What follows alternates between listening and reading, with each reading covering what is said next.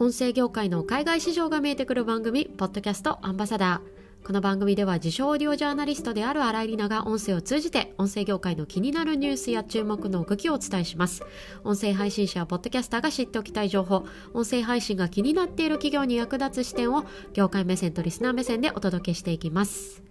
さて今回はですね前回の放送で予告をしておりました月1回のゲスト会ボイシーパーソナリティの勝手に未来会議の第11弾をお送りいたします。えゲストはですね今回月1という幻のユニットからゆうすけさんとまーやさんお二人をお迎えいたしました、えー、月1というのはですね実は月1隣のポッドキャストという、えー、番組を配信されている実は幻のユニットでして、えー、昨年2021年の9月の30日、えー、国際ポッドキャストデーをに向けてですね、イベントを行ってこられたお二方なんです。まあ、そこで今回、えー、前半と後半に分けてインタビューをお届けするんですが、今回お送りする前半では、このユニットとして活動されてきた部分で、私が気になることをいろいろとお伺いしております。それでは早速本編をお楽しみください。来てくれるかな？いいともありがとうございます。はい。ということで、えっ、ー、と、今回はですね、ボイシーパーソナリティの勝手に未来会議第11回、月、えー、1回開催のですね、ゲスト会2022年の第1弾でございます。で、今回ですね、えー、2022年記念すべき第1回目にお越しいただいたゲストは、えー、12月のゲスト、俺またさん、俺たちライブズマターさんのお友達が本当にまた来てくださいました。えー、幻のですね、ユニット、月一隣のポッドキャストのゆうすけさんとまーやさんお二人です。今日はよろしくお願いします。よろしくお願いします。お招きいただきありがとうございます。ありがとうございます。ありがとうございます。いや、本当に来てくださって嬉しい限りです。新年から本当に。はい。えっ、ー、と、早速なんですけれども、えっ、ー、と、それぞれお一人ずつ、えっ、ー、と、自己紹介をですね、さっとお願いできればなと思います。はい。えー、月一隣のポッドキャストという、まあ、企画を2021年にやってました、ゆうすけと言います。よろしくお願いします。同じくまーやです。よろしくお願いします。お願いします。はい。えっ、ー、と、ゆうすけさんとまーやさん、あの、ポッドキャスト界隈の方では知らない方はいないといやいや、そんなことないですよ。お二人なんですけれども、えっ、ー、と、月一というイベント、えっ、ー、と、少しちょっと私があの、僭越ながら説明させていただきますと、2021年の9月の30日、ポッドキャストの日に向けて指導されたという、まあ、ユニット、特別なユニットなんですよね。そうですね。はい、で、まあ、そこで YouTube だったりとか、ポッドキャストでいろいろな音声配信の方をご紹介されていて、うん、えー、去年のポッドキャストの日に、えー、2日間にわたってのイベントですね、はい、大きなイベントをもう成し遂げられたものすごい方々なんです。はい 成し遂げられた。はい。ありがとうございます。ありがとうございます。で、えっ、ー、と、実はそれぞれ、えっ、ー、と、ゆうすけさんとまやさんって、別に一緒にポッドキャストを配信されてたっていうわけではなくて、それぞれ別の番組で配信をされていらっしゃるんですよね。そうですね。はい。えちなみに、えっと、ゆうすけさんから、えー、えっと、普段はどちらの番組で放送されていらっしゃるんでしょうか？あ、えっと、私、ゆうすけはですね、あの、漫画家の藤子 F 藤尾先生っていう方、皆さんご存知かと思うんですけども、まあ、その方がとても、あの、大好きでですね。ドラえもんの。はい。その方の、えー、書かれた作品を、こう、紹介していく少し不思議ナイトというポッドキャスト番組をやっております。いや、あの、たくさん映画の話とか、はい、あの、いろんな 不思議なポポケットから出てくる道具の話とか いろいろあって結構楽しくって、ね、懐かしい感じの番組ですよね。はい。はい、大人になってもこんなんが好きです。えっと、そしてマーヤさんの方はどの番組されていらっしゃるんですか、はい、えー、今はですね、相方のともくんと一緒に、彼女に三国志を話し始めたら止まらなくなったんだがというとんでもないタイトルの番組をやってます。私自身は全然三国志に興味がなかったんですけど、うんうんある日読みたいと思って、た、だ、単行本じゃなかった、文庫本で8巻あるんですよ。大きいですよね、このなんか厚さがね。そう。読み切らないなと思って、これは誰かに解説してもらった方がいいと思ってお願いをして、なんならポッドキャストにしちゃおうよという感じで、私が読み終わるまでの2年半ぐらいやろうかなという番組を続けております。そうなんだ。じゃあ、まだ読み終わってな、はいらっしゃらないっていうことですか？そう、今ですね、佳境なんですよ。ちょうどレッドクリフ、石壁の戦いの一番いいところをやっております。はい。ちょうど今いいところということで。はいなんか一つの作品をね、一緒になんか読み上げるっていうのもまた楽しいですよね、こそうですね。なん、なんて言うんでしょう。私が、ポッドキャストやるときって大体目的持って、ゴール決めてやるんですけれども、うんうんうん今回に関しては読み終わるまでという感じですう。ね。いや、本当にあの、それぞれどういうきっかけでこう繋がったのかとか、私、あの、その月一さんとして、最初、うんあの、このゆうすけさんとまーやさんの存在を知った私としては、これどういう風に繋がったのかなって言ったところからですね、すごいいろいろお聞きをしたいなと思っていて、はいはいまあ今回はですね、はいえっ、と、この月一の番組ではインタビューする側だった月一さんを、はい。ちょっと私が今回いろいろお伺いしていこうかなと思っております。緊張しますね。はい。はいはい。はい、よろしくお願いし。ますその、先ほどちょっと私が一番気になってた、なぜ、番組自体は別々でされてらっしゃるお二人が、なぜ出会って、この月一イベントを始めるきっかけになったのかっていうのをちょっとお伺いしたいんですけれども。えっとですね、えー月一は2021年の9月30日に向けて活動してたわけですけども、その前の年ですね、2020年に、あの、ポトフさんという、本当に、ポッドキャストの大先輩の方がね、い、らっしゃるんですけども、その方が、国際ポッドキャストデーのイベントに、初めて日本人としてね、あの、参加されるというビッグイベントがあったわけですよ。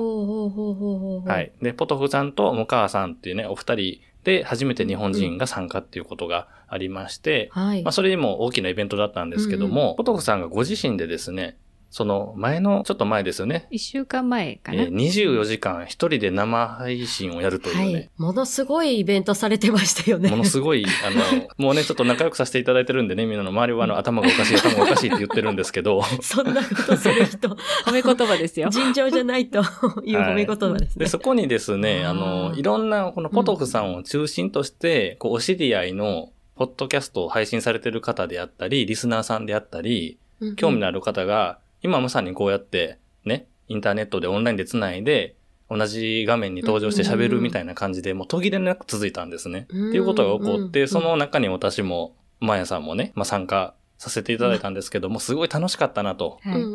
で、うん。2020年はポトフさんお一人でされてたけども、なんか来年はもっとなんか楽しいことみんなでやりたいよねっていう話がそこで浮かんで、うん。その後にはいはいあの、何か面白いことしたいなっていう話をこう、マヤさんとね、こうさせていただいて、指導したのが月1ですね。なんだ。2020年の9月。だからちょうど1年前。はいはいはい。じゃあそこの時から、じゃあ今度は、この来年、じゃあしようかっていう風になったと。そうです、そうです。そうなんです。なぜここのお二人がユニットになられたんですか？なんででしたっけ？なんででしたっけね？なんか気づいたらそんななんででしたっけ？二人になってたってそ感じですけど。の前から、あの、知ってたんですよ、ゆうすけさんのことは。お知り合いだったんですね。うんお互いに、うんうんうんはいはい。そうですね、お互いに知ってたので、で、ゆうすけさんがなんかしたいなって言ってたのうんうんを小耳に挟んで、やろうよやろうよってけしかけたのが私だと思います。異論はありません。消しかけたのがマーヤさんだった。そうそうそう。お尻を叩いた感じです。そうなんですか。うんいや結構そのイベントだけであって、で、じゃあ一緒にやりましょうかっていうところまで結構ステップが大きいなと思ってたので、はいはいはい。まあもともとお知り合いだったって言ったところもありつつ、じゃあちょっとやろうよっていうこう熱意がこうお互いにこう重なり合って始まったっていう。そうですねそん。な感じですね。うんなんだ。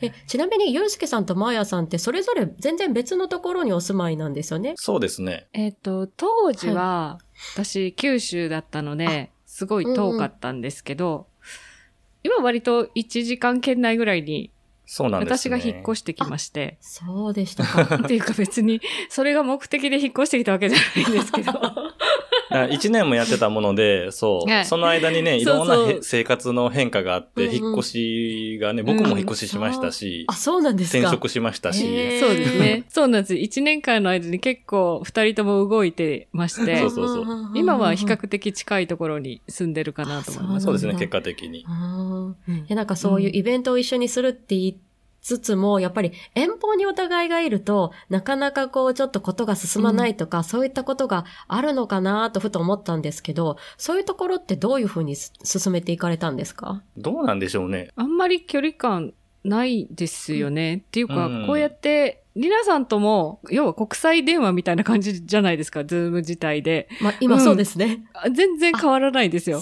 これと。うん離れた人と一緒にね、収録してっていうふうなことって、ポッドキャストされてる方、結構ね、あの、いわゆるコロナウイルスとかでね、ズーム飲みが流行ったりする前から、慣れてたんじゃないかなっていうところがあって僕もそれスタートで少し不思議ナイト、あの、サッパさんとね、関西と岐阜でやってたりしたのでね、はいそのあたりの、まあ、はいノウハウはなんとなくあったんですよね、初めから。だからあんまり遠方でも、うんうんそこが障壁になることはなかったなって思います。うんそうですね。まあ確かにそうかもしれないですね。私もあの、えっ、と、今、ゆうすけさんとまーやさんは日本にいらっしゃって、私はいつも香港からいろんなゲストの方とこう、ズームとかでつないでお話をするんですけども、それこそあの、コロナのタイミングだったからこそ、なんとなく個人的には声かけやすかったなって思うことが多々あるんですよね。なるほど。逆にね。それあるかもしれないですね。うん。あと、みんな慣れてきてる気がしますね。こういう遠隔で話をするっていうことがね。なんかそれまでだと、なんかちょっとこう言いづらいというか、いや、あの、収録だったらね、その場で現場で二人で会ってうんやりたいっていう、うまあうん固定概念みたいなのもあったりしたんですけど、私も。ただまあ、それがなくても、いろいろこう進んでいけるんだなっていうのは、この2年間で結構こう思ってきたところだったので、で、ただそれにしても、あの企画1年にも及ぶ 企画をずっとされてきたのはすごいなと思っていたんですけれども、はい。うん。これ、この月一さんの企画、その、お9月の30日に向けて、えー月一、それこそ、あの、月に1回いろんなゲストを呼ばれて、インタビューをこうされるというのを YouTube 配信とか、ポッドキャスト配信とかされてたんですけれども、そういう計画っていうのは、もうお二人の中で、あ、こういう形で進めていこうよっていうので進んでいったんですか？最初に企画した段階に、あの、月1回ずつゲストを呼んで、で最終的に20、その9月の25日、26日だったんですけど、もうその形を作った気がするんですけど、どうしでしたっけ、ゆうすけさん？そうですよね。ね。あの、一番最初の打ち合わせでもう決めましたよね。そうそう、最後にね、みんな揃えれたらいいよねっていう話を、もう企画段階でやってたので、10月頃だったかな、あのねうんうんうんう、んポトフさんの24時間終わってすぐだったと思うんです。そうですね。で、その、あの、ゲストの方、本当に幅広い方いらっしゃったんですけども、これ、どういうふうにブッキングってされていかれたんですか？ブッキングの、うん、ポイントとしては、それまでも私たちお互い共通するポッドキャストのお友達っていうのはいたんですが、あえてそこうん。を飛び出してみようよと。あ。とは、あー、うんうん。やっぱりいろんなカテゴリーの方がいらっしゃるじゃないですか。うんうんうんね、例えばコメディだったりとか、私だと歴史に今いたりするうんうんうん。とか、あと趣味のカテゴリーとか、はいはい。まあ、そういうこう、いろんなカテゴリーの中から、いろいろ呼べたらいいよね、と。ままあ、全部は無理かもしれないけど、いろんな、こう、垣根を取り払って、いろんな方に来てもらえるといいよね、という感じで、様々なカテゴリーからブッキングをしてきたと、かなと思いますね。でうん、基本的に初めましての方すごい多かったです。あ、そうなんですか？そうでしたね。はうんい。僕らとしても、こう、呼べるかなって、初めて喋りたい人とかね、こう、私たちが喋りたい、ポッドキャスト配信者を呼ぶっていうのが、まあ、まずはあったのでね。あそうか。じゃあ、初めましての方には、うん最初、どうい、どこからこうメッセージを送ったとか？全部ツイッターだったと思います。ツイッターの DM をうんうんうん送って、そっからでしたね。まあ送りつけてが表現としては近いかな。いきなり。そうです。はじめまして。いきなりはじめましてで送って。こんなことやってますけど、よかったら過去回見てくださいぐらいの感じで送った気がします。あ 後半はね、声かけやすいんですよね。あの、過去の配信が溜まってるから。うんうん。はいはいはいはい。そうですね。あの、こういう事例がございますみたいなのがあるっていう。そうそうそうそう。こういうの。あとは、YouTube を基本的にやらるっていうのはもう決めてたので、何らかの形で画像で出てくれる方っていうのもすごい苦労したかなとねます。顔出してない方多いですからね、ポッドキャストの配信者の方は。うん。うんうんうんうん。そうなんですよ。これ、YouTube も最初に入れようって思った、なんか、きっかけみたいなのってあるんですか？えっとですね、まあ、ポッドキャストをまあ盛り上げたいっていうのが、まあ、大きな企画の趣旨ではあるんですけども、うんそれを、うん。ポッドキャスト番組として配信するってなると、こう、ポッドキャストの中の、なんて言うんでしょう、ポッドキャスト聞いてる人にしか行かないじゃないですか。うん。なので、ポッドキャストの中を聞いてる人だけで、えー収まるのはもったいないなと思って、他の媒体を使いたいっていうことで、しかもまあ YouTube とかだったら、ほら、あの、生配信とかしてたら、うん。いわゆるそのコメントとかで、リアルタイムに見てる方からメッセージいただいたりとか、そう方向性がある。うんうんうんうん。で、生配信してたら、ほら、YouTube とかのトップとかに配信中ってこう、なんか出たりするので、はいはいはないんか。こう、通りがけとかに何かなと思ってこう、カチッとね、クリックして気にして、立ち寄ってくれたような人が、こう、楽しそうに喋ってるところを見て、あ、ポッドキャストって何やろうってこう思ってもらえたら、こう、ね、入ってきていただけるんじゃないかな、ポッドキャスト知らない人にも、みたいなとこも考えて、ちょっと飛び出して、YouTube で配信したり、Twitter ライブやったりしてましたね。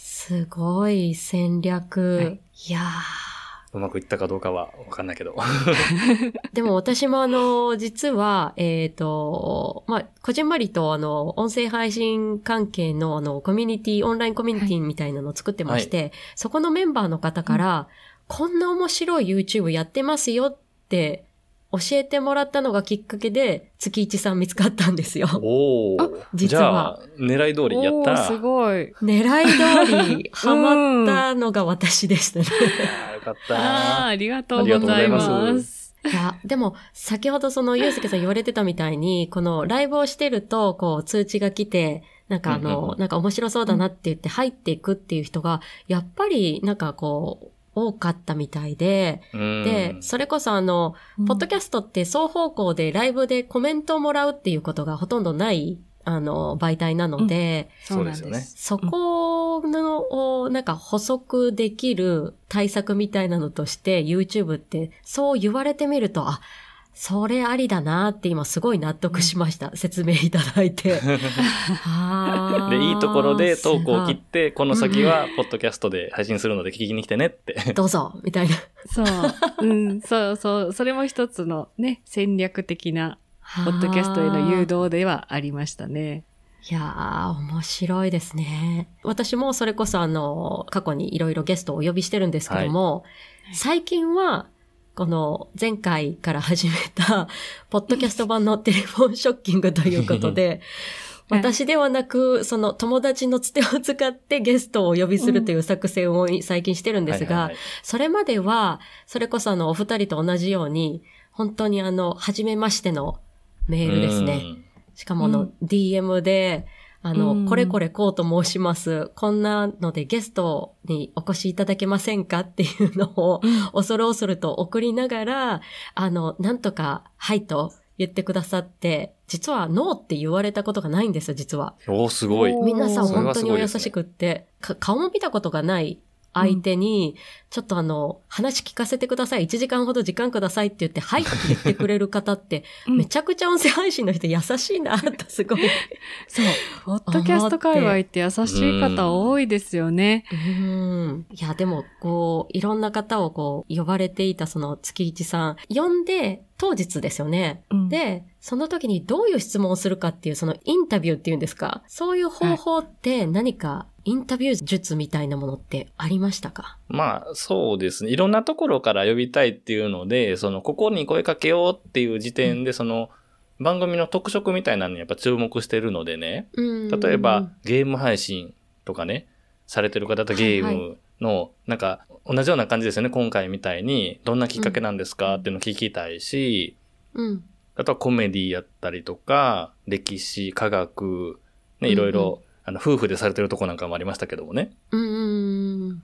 そういうところで、なんかこの番組の特色に合わせて聞きたいことって結構湧き上がってくるんですよね。リスナーなので僕も。うんうんうん。一リスナーとして聞いてて、すごくこれは聞いてみたいなって感じた、感じたことをどんどんなんかこう、ぶつけていくみたいなスタイルでやってましたね。ああ。マーヤさんは何かこう、いつも聞いてた質問とか、そういったものってありますか？うーん割と私はテンプレで、ゆうすけさんが聞かなかったことを聞いてたかなと思うんですけど、配信環境だったりとか、うん。その周りの人たちに、ポッドキャスト配信してるって言ってるとかっていうのを聞いたりとか、割と私の中ではテンプレを作ってた気がしますね。うーんで、インタビューをしながら、こう、よ横道やっぱり逸れたりするじゃないですか。うんそういった時に、皆さん戻すタイプですか？それとも、逸れたら逸れたでも、そっち行っちゃうタイプですか？えー、それた方が僕は楽しいそれた方が面白いよね。あんまりね、カチッと決めずにやったっていうのも、なんかこうね、うんうん。どんな風にこあのトークが展開しても、なんかいいようにってね、思ってやってたから、そうですね。うーん。月一って事前に何もやらなかったので、ねゲストさんにはよく、あの、こんなに決まってないんですかって言われちゃうんですよね。そうなんですかそうですね。私とゆうすけさん二人ですら何も話をせずに当日を迎えることがあるぐらい。へえ。うんすごい。え、でもそれでもあれだけ話がこう、弾むってすごいですね、この。あそれはゲストさんの力です。うんゲストさんがね、みんなみんなおしゃべり好きな人ですから、うん基本的には。はい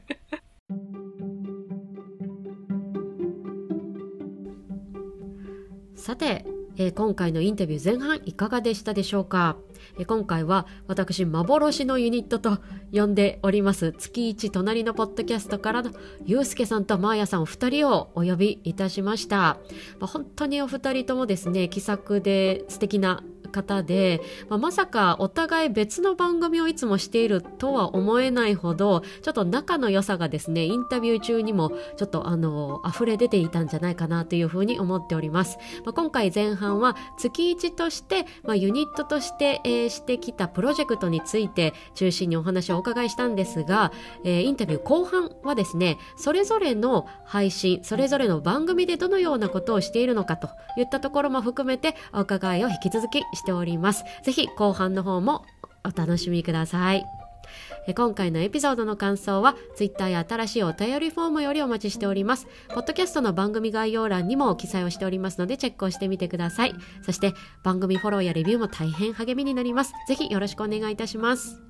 最後までお付き合いいただきありがとうございました。